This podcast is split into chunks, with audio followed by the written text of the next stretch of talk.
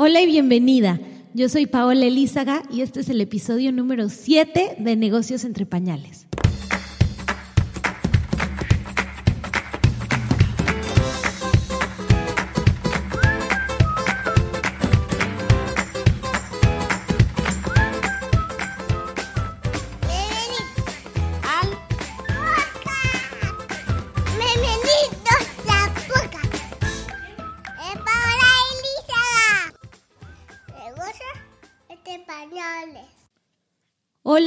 Bienvenida a este episodio de Negocios entre Pañales. Yo soy Paola Elizaga, asesora de marketing digital y fiel creyente de que las mamás no tenemos que elegir entre trabajar o ser mamás, porque gracias a Dios hoy el mundo digital nos da esta oportunidad de tomar este tercer camino en donde podemos ser mamás y además tener un proyecto que nos emocione, eh, que nos llene de energía, que nos haga regresar a casa o hacerlo desde casa eh, para ver a nuestra familia con todavía más ánimos, más ilusión y sintiendo que además de darle lo mejor a nuestros hijos, estamos también sintiéndonos súper completas. El día de hoy tengo el honor de entrevistar a una blogger que yo sigo desde que me convertí en mamá llegué a ella con un post que me causó muchísima risa porque fue sobre cómo eh, los esposos son el 10%. Seguramente eh, ustedes que la, que la han leído saben a qué post me refiero. Ella es Ana María Medina, mejor conocida como La Nube.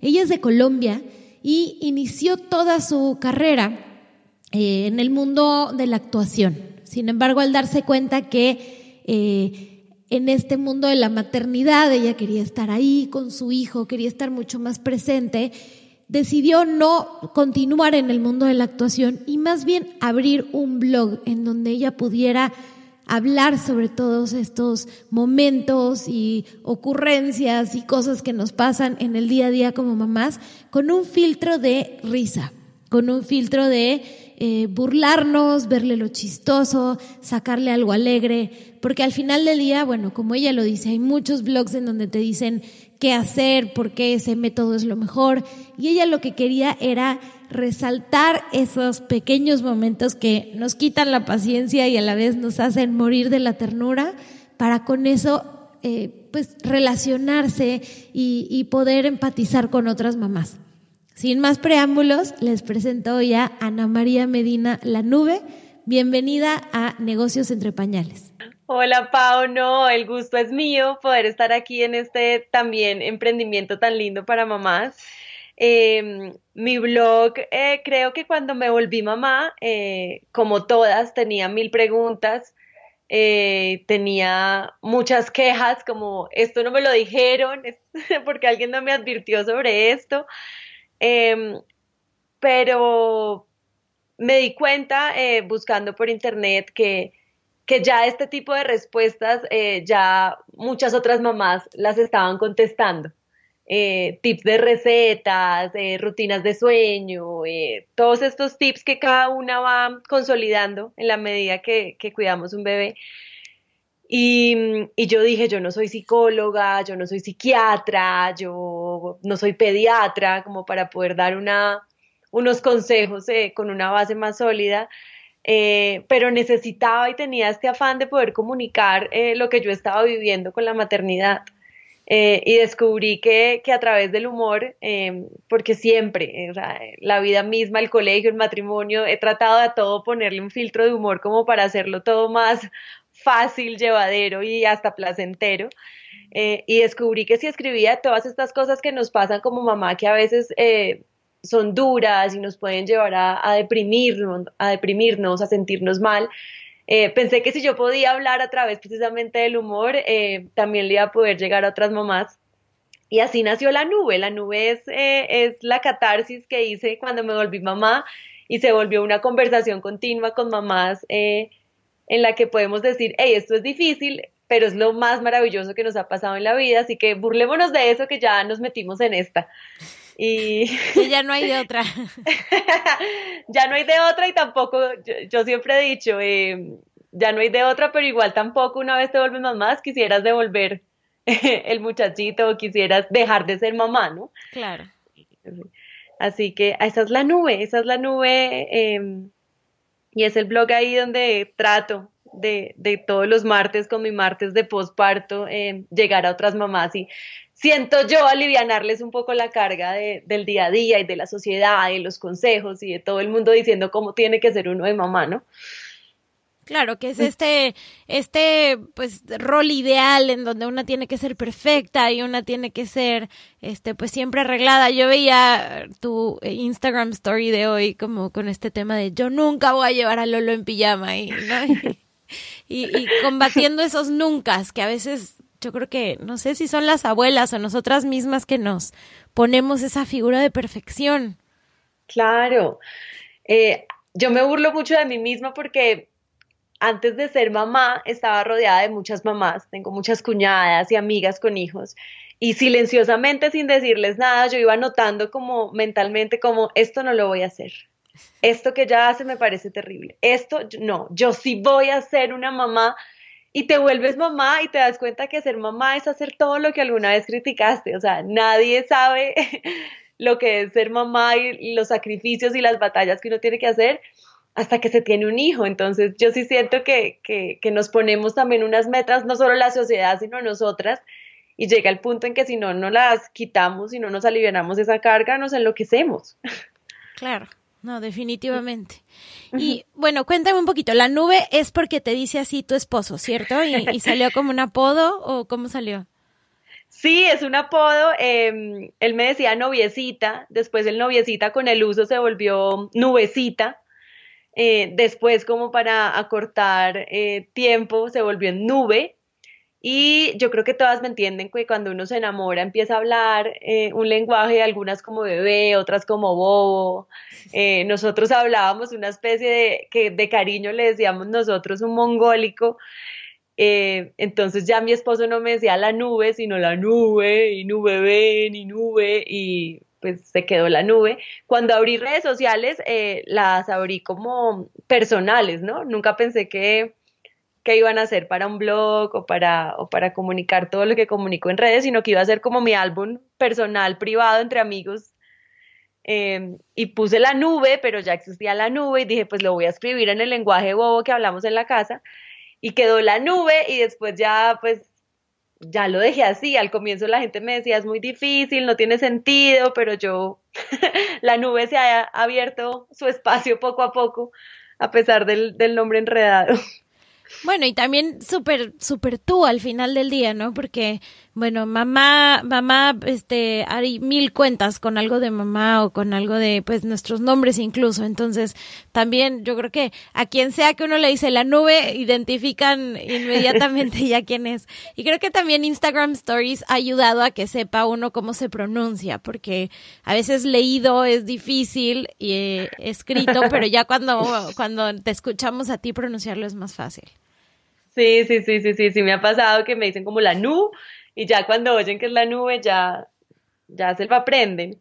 Creo que es uno de los consejos que alguna vez recibí, por ejemplo, eh, de estas personas que son expertas en el tema digital, es como tienes que, tienes que tener un nombre catchy, un nombre fácil, un nombre que la gente pueda buscar de una manera sencilla. Eh, la nube no cumple esos criterios, pero creo que, que es una manera también con el contenido irse ganando eh, ese espacio. Claro, definitivamente. Oye, ¿y cómo fue, o sea, ¿en, qué momento pasó de ser una cuenta personal a una cuenta en donde muchísimas mamás te siguen eh, sin, sin haberte visto a la cara, ¿no? ¿Cuándo fue ese post que tú sentiste que, bueno, se lo compartieron más allá de, de tus conocidos? No sé si lo, lo, tengas identificado o si de repente empezó a pasar solito. Eh, no, yo tengo clarísimo cuál fue el post eh, que, por primera vez fue viral y, fue como el que, generó recordación y, que nuevas mamás empezaran a, a seguirme. Eh, es un post que yo llamé las cinco frases que a toda mamá le saben a ñola. ñola acá en Colombia es como esas frases que le entran a uno, que te saben mal, que te molestan, que no te gusta que te digan. Y ese post, eh, que de hecho yo daba cinco ejemplos de frases que a veces nos dan a las mamás, eh, daban la respuesta que nos gustaría dar, pero les proponía eh, una respuesta a ellas que era sonríe y hazte la huevona. en la maternidad nos van a dar muchos consejos, los mejores sonreír y hacerse la boba y, y todo va a ser más fácil. Ese fue el post que por primera vez yo vi que fue compartido más de 5K, que vi que se viralizó de una manera orgánica. Y fue a raíz de ahí, del sonríe hasta la huevona, que yo dije, eh, esto, esto, esto empezó a crecer, ¿no? Ya no somos una comunidad chiquita, sino que ya eh, vamos sumándonos muchas más. Claro. Y de ahí eso te motivó también a hacer más de este contenido, ¿no? Como, pues, contenido al final original, este, pues, en contra de, de todos esos, digamos, clichés de la maternidad. Sí. Sí, eh, es una, es una ¿cómo se dice esto? Es, es una vara de doble filo, ¿no? Eh, yo siento que es lo que deben sentir los actores cuando se ganan un Oscar o un cantante cuando se gana un Grammy, pues partiendo de las grandes diferencias, pero es como logré este post que, que logró identificar a tantas mamás, que se viralizó, que les gustó a tanto a muchas, ahora ¿qué hago?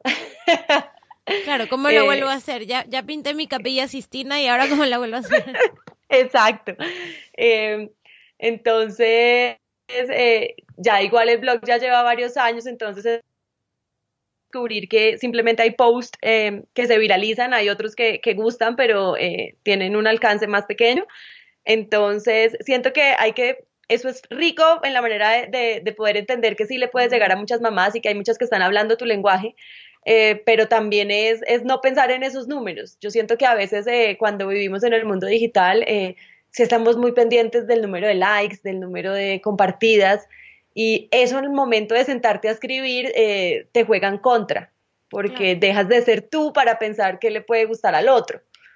Entonces siento que hay que separarlo y decir, listo, este, este, este fue un éxito, este no tanto, pero yo sigo escribiendo el contenido que a mí me gusta y con el que yo me siento cómoda y, y eventualmente llegar a otro eh, que también pueda explotar, digamos, de alguna manera. Claro. Y eso creo, me parece importantísimo lo que dices, porque muchas veces si queremos satisfacer a otros, empezamos a escribir, pues, de, de, como dicen en México, de chile dulce y de manteca, ¿no? Entonces, de cualquier cosa, y ahora están hablando de, no sé, de, de lunch, ahora están hablando de, eh, de moda, cualquier cosa que se le pueda ocurrir a una, a una mamá. Sin embargo, si eres como fiel a, a lo que a ti te hace feliz o a lo que a ti te gusta, siempre eres más bien no eres ambigua, sino que eres exactamente, pues, eh, digamos, te apegas a tu esencia y esto siempre hace que la gente pueda identificarse, porque habrán quienes dicen definitivamente no me gusta, pero los que sí se pueden conectar eh, van a sentir que eres alguien vulnerable y alguien, eh, pues, como si estuvieran teniendo una amiga al lado. Claro, claro, claro. Y más cuando expones tu vida de esta manera tan pública, eh, tienes que hacerte como una coracita de todas maneras en la piel porque es normal, hay gente que te va a querer, hay gente que va a decir no comparto nada de lo que está diciendo ella, no me gusta para nada, pero ahí está la clave en ser auténtica, que, que ahí te van a querer o te van a odiar y cuando quieres complacer a todo el mundo el contenido se vuelve igual al que todo el mundo está poniendo y eso no, pues a mí me parece que ya no funciona, porque si ya vemos muchas diciendo exactamente lo mismo, hasta con las mismas palabras, pues eh, no tiene sentido. Sí, ya, ya, no, ya no refleja autenticidad. Y en este tema que hablas de, bueno, ponerte ahí afuera, ser, vulnerable, hablar de tu vida personal, ¿cómo lo has manejado? Porque me imagino que ha tenido consecuencias para Lolo, ha tenido consecuencias para ustedes como familia, el que de repente estén no sé, tomando un helado o que de repente le estés haciendo unos ojos de, de eh, me voy a enojar contigo a tu esposo en, algún restaurante y alguien esté al lado y te diga, ¿me puedo tomar una foto con ustedes? Eh, pues no nos pasa tanto como, como va a ese nivel, ¿no? No somos unas superestrellas todas que vayamos por la calle y nos reconozcan. Eh, cuando nos ha pasado es muy bonito, de pronto vamos caminando por la calle y alguien grita Lolo, ¿sí? Nunca gritan la nube, nunca gritan Andrés, es hola Lolo y, y, han sido como hola y chao. Eh, nos ha ido muy bien eh, por ese lado. Eh, también me he puesto de mal genio en la calle y supongo que me han visto.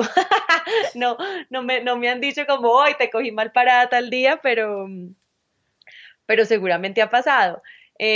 a veces sí, uno llega a la casa y uno dice, de todas maneras hay que tener un poco más de cuidado, no sabemos qué ojos están, están ahí al acecho, pero, precisamente como mi cuenta ha sido una cuenta como tan franca, como diciendo yo sí a veces me desespero, yo sí a veces grito, eh, yo sí a veces quiero arcar a mi marido, como que me siento más tranquila en, que si pasa en la calle, pues pasa porque no lo he negado jamás en las redes sociales, sino que ha sido así soy.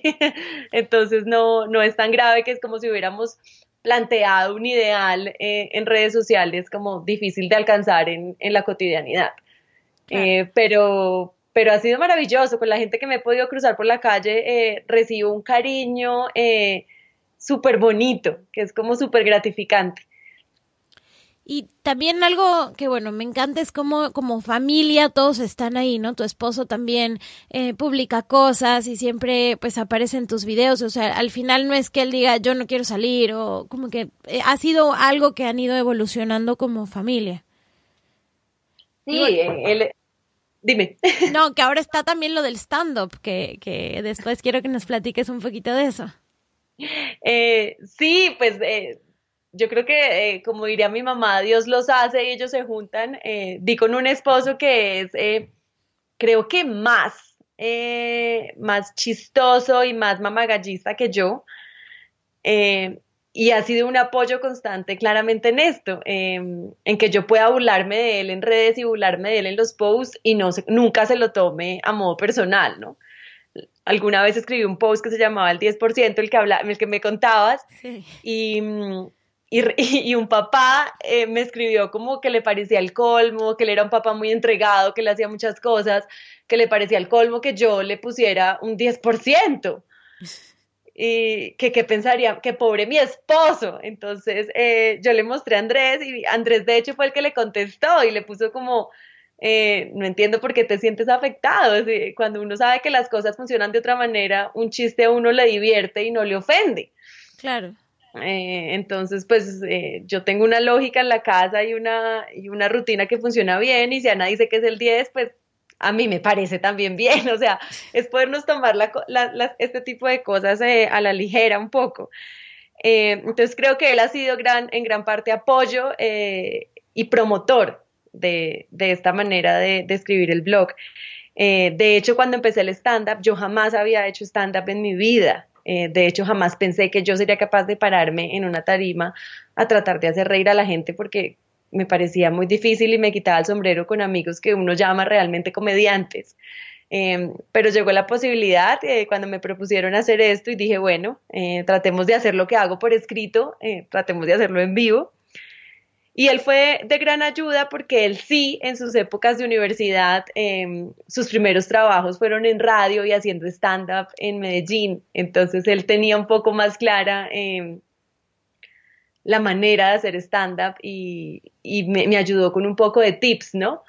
Eh, empieza por el chiste por este lado, remata por acá con esto, entonces em, ha sido pues como de, gran ayuda eh, y es como mi equipo. De hecho, te lo cuento acá en, eh, pues casi en primicia, em, en noviembre venimos en Bogotá con un show con los dos. Es la oportunidad para que el 10% se defienda, digo yo. ¡Qué maravilla! Oye, ¿y sabes qué día de noviembre? Yo voy a estar justo en noviembre visitando a mis suegros en Bogotá. Así que, mm. ¿qué día? ¿Qué fecha de noviembre? 15 y 16, son dos funciones. Creo que nos regresamos antes, pero hoy hablo con mi esposo para que cambiemos el vuelo. Yo los quiero ir a ver. Claro, va a ser muy divertido, va a ser muy divertido. Yo le digo a Andrés que es como la oportunidad de que podamos, ya tenemos la mucha mucha historia de, la, pues, de lo que tiene que decir una mamá. Claro. Y, yo quisiera oírlo a ver qué tiene que decir él como papá y de todo lo que yo me quejo de él, eh, él tiene otra visión y otra perspectiva. Entonces, eh, creo que va a ser una linda oportunidad para, de la manera más amorosa, sacarnos los trapitos al sol y limpiar los trapitos sucios de la casa en una tarima. Qué maravilla, me parece una forma muy sana y, y bueno, lúdica de hacerlo. sí, sí, sí. ¿Y tú te imaginabas algo de esto? O sea, cuando no, no, ¿qué hacías antes de convertirte en mamá? ¿Pensaste que alguna vez ibas a retomar esa carrera? O sea, ¿cómo, cómo es la Ana que hoy ve a la Ana de hace cinco años antes de, que iniciara todo esto? No, no, no. Eh, yo eh, trabajé muchos años como actriz acá en, en Colombia. Em, quedé embarazada al terminar eh, una novela que le había ido muy bien acá.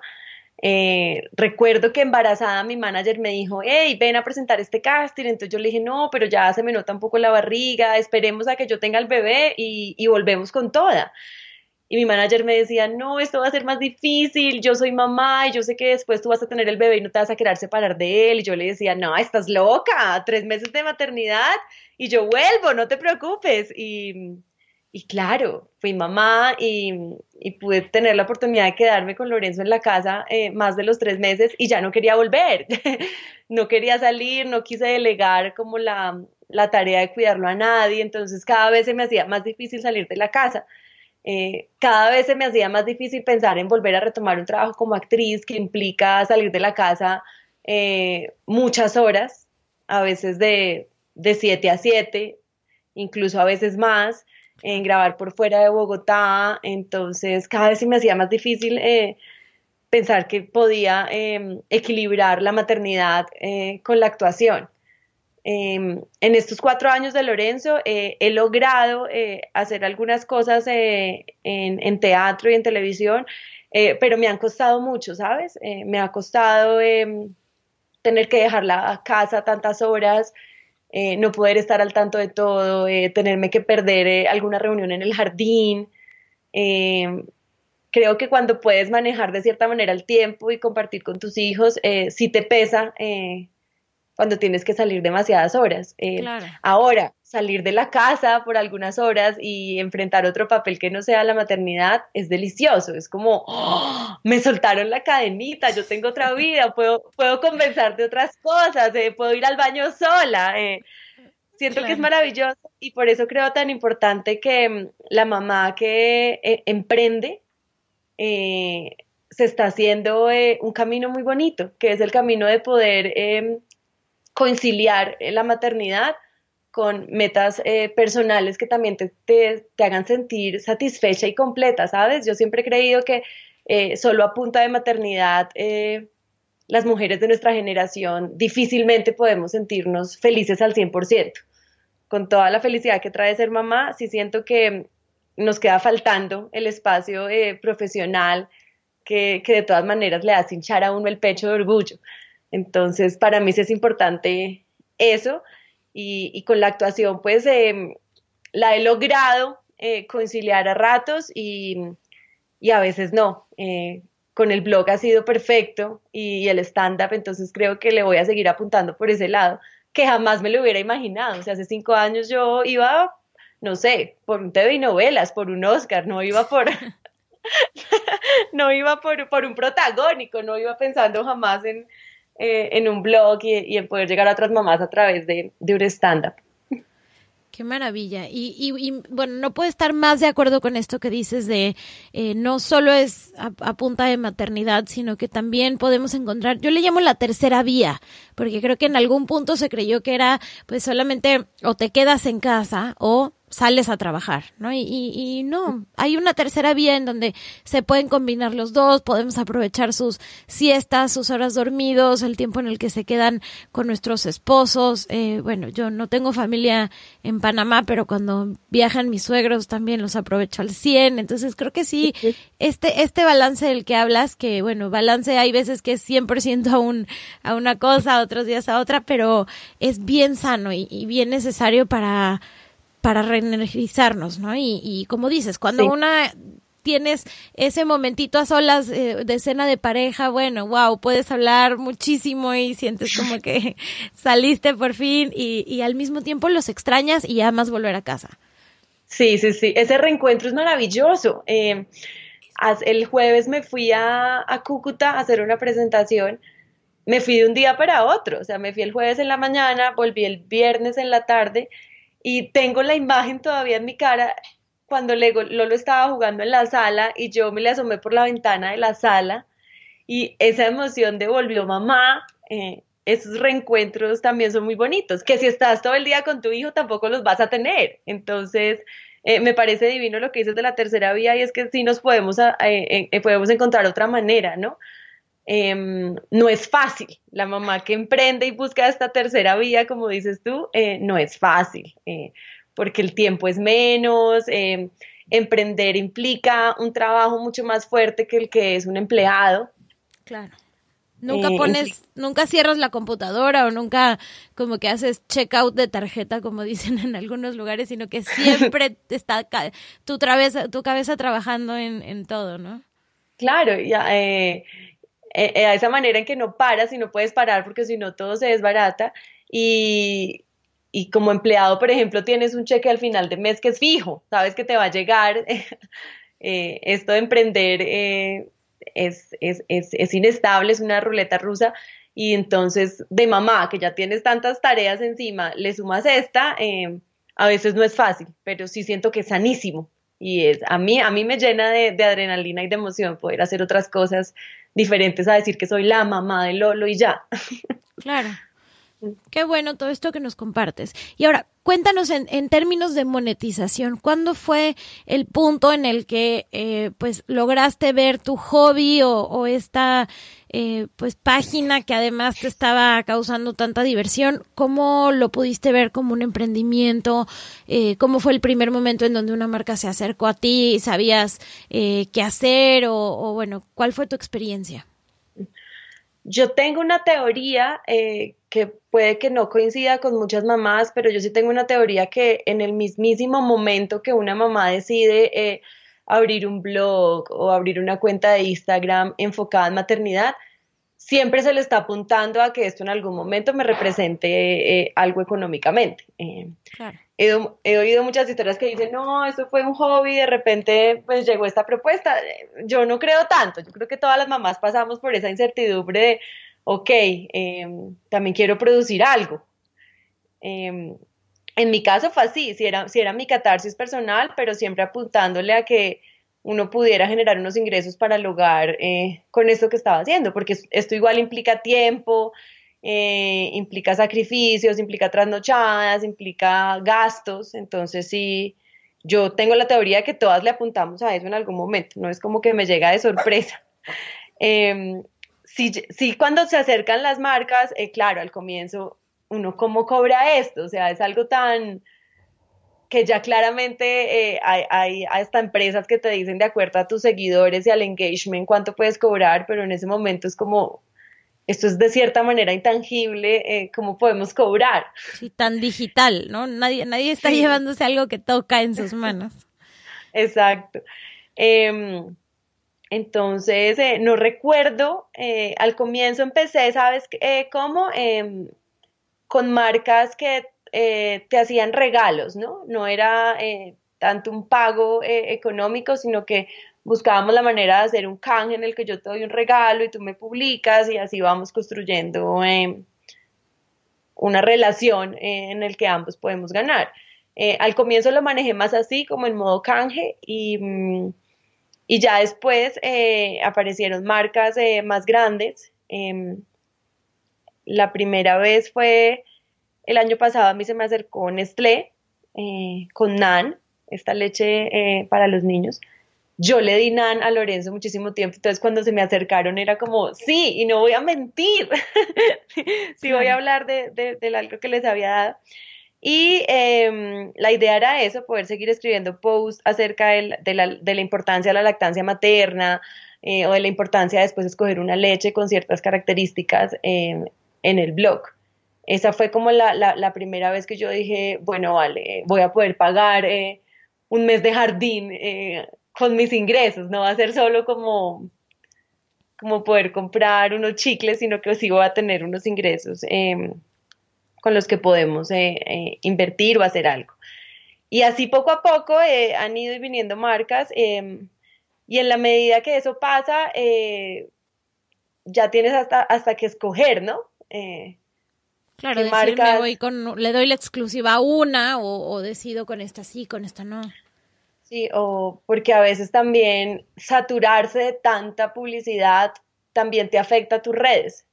Si ven que todos tus mensajes ya están publicitados, pues ¿dónde quedó el mensaje que tú querías eh, decir?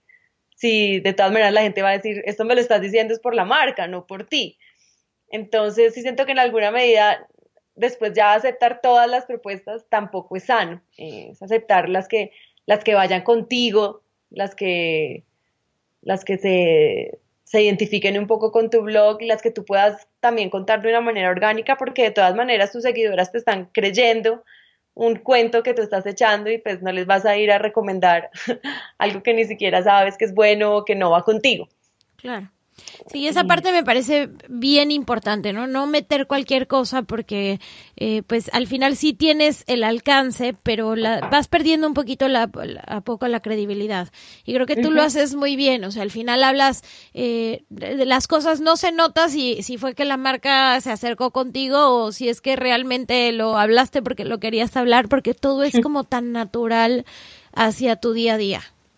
Yo siento que ahí el error, más que de nosotras las blogueras, eh, a veces es de la marca. Hay marcas eh, que te permiten em, expresar eh, el producto o lo que sea con tus palabras, con tu experiencia, y eso se vuelve orgánico y, muy bonito, pero hay marcas que te dicen, yo quiero una foto así, asá, y que diga esto con estos tres hashtags, y ya, y cuando es así como tan mecánico, la gente lo nota, y la gente te dice, uy, no, qué mala publicidad, esto está muy pago. Claro. Y entonces también de pronto lo que toca es, es eh, pues decirles a ellos, mira, no, esto no, esto no te va a funcionar. Eh, si quieres trabajar conmigo, bueno, quiero hacerlo súper natural y que realmente vaya hacia lo que yo tengo que decir. Sí, exacto. y a veces aceptan y a veces no. Eh, alguna vez yo hice algo con una marca y, y me mandaron, yo les mandé opciones de la foto y a mí realmente no me gustaban y finalmente escogieron una, yo les dije, vean, esto no va a tener likes, pero ustedes mandan. Y bueno, a veces toca al final del día, pero, pero creo que tu canal, o más, más que tu canal, tu, tu cuenta se ve pues muy real, muchos momentos que sí uno podría tener con, con lo que está pasando. Hay una foto que a mí me, me quedó mucho, que es cuando estás cargando el mercado, cargando el bebé, cargando la bolsa, cargando todo, encartadísima y, que todas podemos decir, así estoy varios días a la semana. Sí, sí, sí, es verdad. Sí, eh, eh, yo siento la mayoría de fotos realmente son esas. Eh, a nosotros se nos olvida que Instagram se llama así porque son los instantes, no, no es un álbum de fotos de, de, toda nuestra tarde, no es buscar pues el fotógrafo que tome la foto perfecta, sino son instantes de nuestros días que, con el que muchas se pueden sentir identificadas. ese fue un instante real y realmente la mayoría de las fotos ahí son instantes reales que, que uno después les cuenta la historia de, de lo que pasó o, lo que sea, pero sí, son, son, son momentos reales de, de la vida. Claro. No hay, no hay manera de, sí, no hay manera de fingir eso. Pues, es decir, lo puedes fingir, pero pues tendrías que tener toda una producción de fotógrafos y vestuaristas y un niño que se dejara tomar 10 fotos en todos los aspectos y eso no pasa. ¿Tú tomas tus fotos o bueno, Andrés eh, toma las que salen tú y Lolo o cómo, cómo le hacen? Sí, Andrés, Andrés eh, está descubriendo una nueva pasión que es la fotografía. Pues no descubierto, en la universidad había estudiado fotografía eh, a modo de hobby em, y en algún punto dijimos, comprémonos una cámara. porque de todas maneras dijimos, el blog debe tener fotos eh, pues bonitas, claro. que no se nos olvide que esto es digital y tiene que tener una imagen y, y una cosa que se vea agradable, que, con la que la gente quiera compartir y quiera seguir. Eh, nos compramos una cámara y, y ahí los dos le cacharreamos y le y miramos cómo salen. Claramente la mayoría de fotos las toma él, eh, porque aunque me ha tratado de enseñar, me cuesta un poco, pero las tomamos así. Son, es una mezcla de fotos eh, con la cámara que llevamos pues a un almuerzo y tomamos un par de fotos o con el celular. Los celulares ahora toman unas fotos eh, muy buenas. Incluso a veces si estoy sola con Lolo y veo que hay un momento chévere, pongo la cam el celular y pongo el, el cronómetro, el timer para, para tomarme una foto y no perdérmela en, el, en el momento. No, y es, y es así, ¿no? Tienes una mezcla de todo. Yo a veces eh, me encuentro como que juntando fotos de todas partes, este, no sé, de un paseo y decimos, bueno, pásame las de tu cámara, las de, digo, las de tu celular, las del mío, las de, y ahí tienes un, un mashup de todo lo que sucedió. Exacto. A mí alguien me decía una vez como tú subes muchas fotos de, de, de ustedes y yo le decía, si yo subiera todas las fotos que yo tomo en el día, los tendría saturados cada medio minuto eh, subiendo una foto. Eh, realmente no, realmente eh, a veces subo una diaria, a veces se me pasan dos o tres días sin subir. precisamente porque de todas maneras, aunque vivimos en un mundo digital, siento la necesidad de no olvidarnos que vivimos en el real. Y con un niño, con un niño ese límite es importantísimo trazarlo.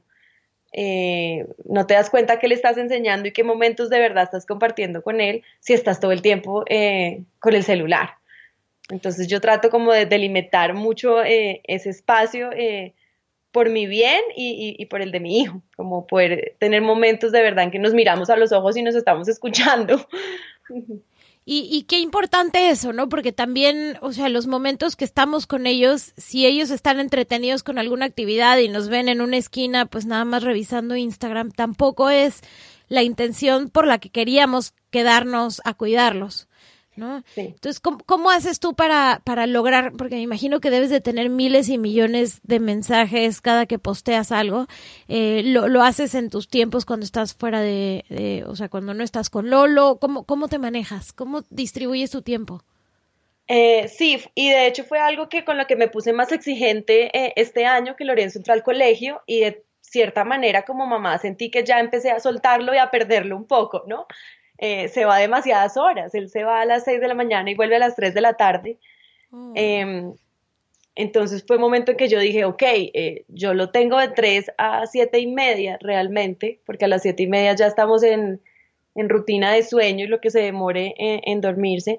Entonces dije, son muy pocas horas y si yo de estas 4 o 3 horas estoy con el celular en la mano, eh, ya me perdí a mi hijo, ya no, ya no tengo más espacios. Entonces eh, me inventé una cosa que fue desde que él llega hasta que se duerme, no usamos el celular. Em, lo guardo, lo pongo en una esquina, si suena y suena y suena, a veces le digo, mi amor, hay alguien que me está llamando muchas veces, debe ser urgente, voy a contestar.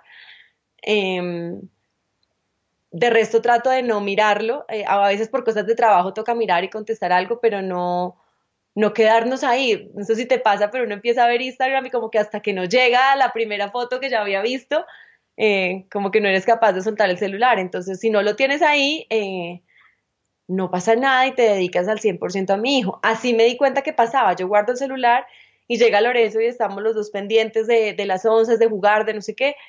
Y, es, y, mi, mi, actitud cambió un poco, ¿sabes? Em, ya no le seguramente por el bien del blog o de algo alguien me dirá que no está bien porque entonces ya no les hago todas las instant stories de las actividades de la tarde o ya no estoy como tan mostrándoles, ay, Lolo hizo esto, eh, pero mi vida pues en familia es más importante y disfruto esos momentos sin el afán de tener que compartirlo todo. Claro, y qué importante, porque al final, sí, como dices, ¿no? Insta Stories te obliga un poco como a, comimos esto, hizo tal, me dijo tal cosa, y, y, llega un punto en donde estás más reportando que viviendo. Total, total, y, y, ellos se dan cuenta. Mi hijo ya en este momento es muy chistoso porque si me ve con el celular en la mano, se pone bravo y es como, no celular, te dije que guardaras el celular y ya se nos volvió una rutina súper bonita. Entonces yo aprovecho eh, la mañana eh, para contestar mensajes, Em, para cuadrar cosas de trabajo, para mi ocio de, ver redes sociales también lo aprovecho en la mañana y cuando se duerme Lorenzo em, es mi momento de postear una foto o contestar eh, algunos mensajes. Lo, sí, trato de usar el celular al mínimo eh, las horas de la tarde que, que estoy con él. También eso hace un poco, no sé, también lo he pensado últimamente y te hace también un filtro eh, con todas las cosas que compartes. A veces nos creemos muy importantes y creemos que todo lo que vamos a compartir y todo lo que tenemos que decir es importante. Y, y a veces hay momentos que son ricos y felices en la casa y en redes podemos eh, hacer un filtro también de las cosas que compartimos. Entonces, lo hice más por, por, por como por el bien de mi familia y, ha sido creo que eh, gratificante y sano para todos poder poner esos límites del uso del celular. Yo también pensé mucho, eh, si yo en este momento, eh, él juega tranquilo y me ve con el celular, si yo puedo ponerle límites al celular en unos años que él esté adolescente y que no quiera sentarse a comer sin el celular, tengo todo el derecho para exigírselo, porque el ejemplo no lo está viendo de mí. Entonces, creo que sí tenemos que empezar con ese lado del ejemplo como para después también en estas épocas de adolescencia que son tan difíciles también poder exigirles un poco de, tiempo de calidad con los hijos, ¿no? Claro. Bueno, es esa que dices fue una razón importante para mí. Nosotros cuando comemos no dejamos que Martina, cuando comemos fuera, eh, que Martina esté en su celular. Y yo decía, es que si ella fuera mi esposo, a mí no me gustaría que ella esté cenando conmigo y en el celular en lugar de, de hablar conmigo. Entonces, bueno, ahí tenemos medio una, una regla y a veces llega un plato delicioso y yo como, a ver, espérame una foto rápido y ya lo dejo, pero creo que si se vuelve regla como familia, este, pues nos, nos deja vivir más el presente y ya después, este, al final del día, como dices, no, no reportas tanto, pero lo más esencial seguirá ahí, ahí vivo. Y como mamás, no sé si les pasa a todas, pero cuando Lorenzo eh, lleva una semana que ha visto mucho celular o mucha tablet, su comportamiento es más irascible, está más, eh, se pone más fácil de mal genio. Es, una cosa rarísima que yo he comprobado y él puede pasar semanas enteras sin ver la tablet y, y, habla con nosotros y le encanta hacer mercado y está ahí presente. En el momento en que nos dejamos vencer a estos aparatos, después quitárselos es más difícil, entonces ya le dice, no, cinco minutos más, pero entonces ya es peleas, ya es llanto. Es increíble como por lo menos el genio de mi hijo, eh, si es eh, el buen genio, es inversamente proporcional a las horas que ve eh, celular o tablet. Lo he escuchado de muchas mamás, o sea, es algo que, que de verdad creo que en, eso concuerdan muchas mamás, que a veces es imposible y como que terminan diciendo, bueno, ya dame cinco minutos, pero a la hora se arrepienten porque esos cinco minutos costaron después muchas peleas que fueron más de cinco minutos. Sí, sí, sí, sí, sí. Yo llevo muchos meses sin que Lolo, eh, te puedo decir que este fin de semana vio celular el sábado que nos devolvíamos en el carro para la casa a las 7 de la noche y vio 15 minutos y se quedó dormido. Y fueron sus 15 minutos de videos de celular en 8 días. Entonces, sí siento que sin montarle la guerra a lo digital, porque sí siento que estamos en un mundo digital y yo vivo de lo digital, em, sí, sí, sí, sí resulta muy beneficioso eh, poder limitar su uso. Y qué, qué importante, porque al final es, es esta pues contradicción de alguna manera, ¿no? De mamá sí tiene que hacerlo, mamá lo hace cuando está trabajando, eh, pero por otro lado queremos pararlo. Que cuando vemos la gente que trabaja en, en startups y el, el, ejemplo más cercano es Steve Jobs, él mismo lo hacía, o sea, sus hijos fueron a colegios sin pantallas y computadoras hasta octavo grado. Eso nos habla mucho como de, de los estudios que tal vez no nos han revelado, que ya sabían todas estas adicciones y alteraciones en el comportamiento que hacen lo que ellos mismos producen. Y, sin irnos más allá, yo lo veo conmigo. O sea, yo posteo algo y tengo el gusanito de quiero ver qué comentario tuvo, qué, qué pusieron, qué, eh, y, y, se hace como si fuera un, un, juego, una, pues una microadicción.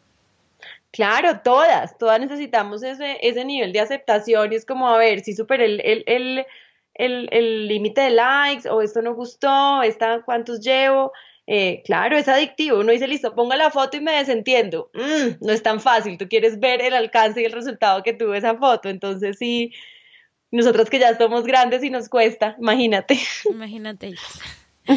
Oye, y bueno, otra pregunta que te quería hacer es ¿cómo te inspiras? O sea, porque al final creo que pues como todo toda persona que está produciendo contenido llega un momento en donde dices, ya no sé de qué hablar. Ya he hablado todo, ya llevo muchos años en esto, ya no sé cómo darle la vuelta, o sea, ¿qué qué momentos, qué cosas haces en tu día a día como para, para inspirarte para todo este contenido que generas y además es un contenido el doble de difícil porque hay veces que pues escribir cosas bonitas sobre los hijos creo que nos sale bien a todas, pero hacer reír a otras personas sobre algo que además conecten y, y digan, wow, es como si lo tuviera sentada al lado mío viéndome todo el día, no es nada fácil. Así que, ¿qué haces para lograr todo esto? Eh, no, eh, me ha pasado muchas veces y de hecho han pasado meses que no he puesto nada en el, en el, en el blog, sencillamente porque siento que no, o los artículos que escribí no, no me complacen al 100% o digo, ¿qué temas? O sea, siento que esto ya lo dije. Em, afortunadamente no tengo un jefe, afortunadamente desafortunadamente creo, no tengo un jefe que me exige que todos los martes de posparto haya post. Entonces me la he tomado relajada como, ok, es un poco lo que te decía, si no tengo nada chévere que decir, pues no voy a llenar esto también de, de bobadas. Eh, y he parado, eh, de repente algún día me levanto y digo, ay, de esto quiero hablar y, y lo hago. Eh, pero he perdido muchas mañanas a veces sentada en el computador como, ¿qué hago? y borrar y borrar y borrar y siento que pues a todo, hasta los escritores más ilustres les, les sucede, entonces como que no, eh, trato como de no pensar en eso, eh, darme una vuelta y si es el caso, no hay nada que decir, pues no, eh, no pongo post, que eso no lo aconsejaría un, experto digital, pero, pero realmente es, es, es, lo que he hecho. El año pasado estuve muy, muy ausente del blog.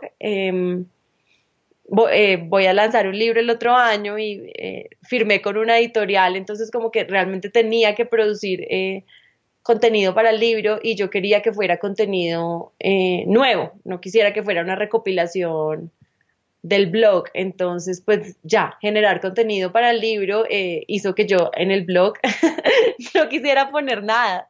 Claro. Entonces, sí hubo, hubo, hubo, una pausa ahí grande. Y es muy raro porque las mamás te dicen, tienes tema y tela por cortar muchos años porque pues los niños le dan a uno material todos los días. Y, aunque sí es así, a veces no tienes eh, la inspiración y no tienes como, o qué quiero decir con esto. O sea, sí, puede ser que mi hijo se haga muchas cosas, pero yo qué quiero decir con esto. Eh, o lo voy a enumerar nomás. Entonces, siento que la inspiración a veces sí es un tema eh, complicado. Eh, y la autocrítica, ¿no? Que a veces empiezas a decir algo y dices, no, esto de pronto no quedó muy bien, o esto no va a conectar tanto, que es lo que decías al principio, a veces escribir para uno mismo y escribir para lo que te hace feliz a ti sin, sin buscar este, esos likes, eh, a veces funciona más. es verdad, es verdad. Pensar en eso eh, es muy fuerte. Me ha pasado que hay posts que yo digo, no, esto no me parece tan chévere y, y de repente la gente los recibe muy bien. Eh, como también me ha pasado con otros que yo digo, no, esto no va a estar tan chévere y de verdad no están tan chéveres. Eh, pero pues digo yo, eh, no todas las columnas de los columnistas favoritos de uno a uno le gustan, entonces es como también relajarse un poco. Y al final es la suma de todos. De pronto en una, en algún momento no pueden conectar con eso y en otro momento que estén pasando por lo mismo sí lo harán y se acordarán y, y quedará en, en sus cabezas. Sí, y eso sí es muy común con la maternidad, porque depende del momento que estés viviendo, eh, te conectas con otras cosas. Eh, y algo que no te parece en este momento es sobresaliente o chistoso, después lo vives y dices, ah, ya, con que esto era. Claro, porque no es que a una le dan al bebé y en ese momento dices, o sea, ya te caen todos los 20, ¿no? Yo me acuerdo que ya, ya, ya siendo mamá de una niña de seis meses, todavía yo veía niños de dos años y decía, mi bebé nunca se va a portar así, mi bebé nunca va a hacer esos derrinches y pues pasa. Pasa, pasa, nos pasa a todas. Eh, por eso a mí me gusta escribir así, porque no quisiera... Eh, porque hay una cosa que sí nos pasa con, con la maternidad, es que de todas maneras todas estamos tan preocupadas por ser unas mamás increíbles que creemos que a veces la solución es criticando a otras. Y, eso, eso, es lo que yo busco con mi blog, es como, de verdad a todas nos pasa, Así que podamos, seamos solidarias la una con la otra. Sí, y entre más no, entre más hacemos tribu, más podemos salir adelante de esos momentos difíciles, porque por más buenos y lindos y cariñosos y lo que sea que sean nuestros esposos, nunca nos van a entender como otra mamá que ya ha pasado por lo mismo. Es verdad, es totalmente cierto. Ellos, ellos tienen otro chip. Ellos se afrontan su paternidad y nuestra maternidad de una manera distinta eh, con cosas muy bonitas, pero es otro chip, tienen otro filtro que, que, solo nos entendemos nosotras. Sí. Pues qué bonito todo eso que me dices. Eh, en verdad que lo veo, veo con mucha emoción poder ir a, a, Bogotá a verte. Y bueno, no sé cómo te agradezco esta entrevista, que sé que para todas las que nos escuchan va a ser lo máximo escucharte de, de, pues, de viva voz y, y, todas estas anécdotas sobre, sobre tu blog. Ay, no, Pau, lo que te digo al comienzo es verdad. Eh, me siento, soy yo infinitamente agradecida porque me hayas abierto este espacio. Espero poder haber dicho cosas eh, que sirvan para algo. Eh, y nada, seguimos conectadas para poder seguir haciendo esta red de apoyo de, de mamás. Totalmente de acuerdo. Muchas, muchas gracias y te mando un abrazo gigante. Un besote gigante. Bye bye. Chao.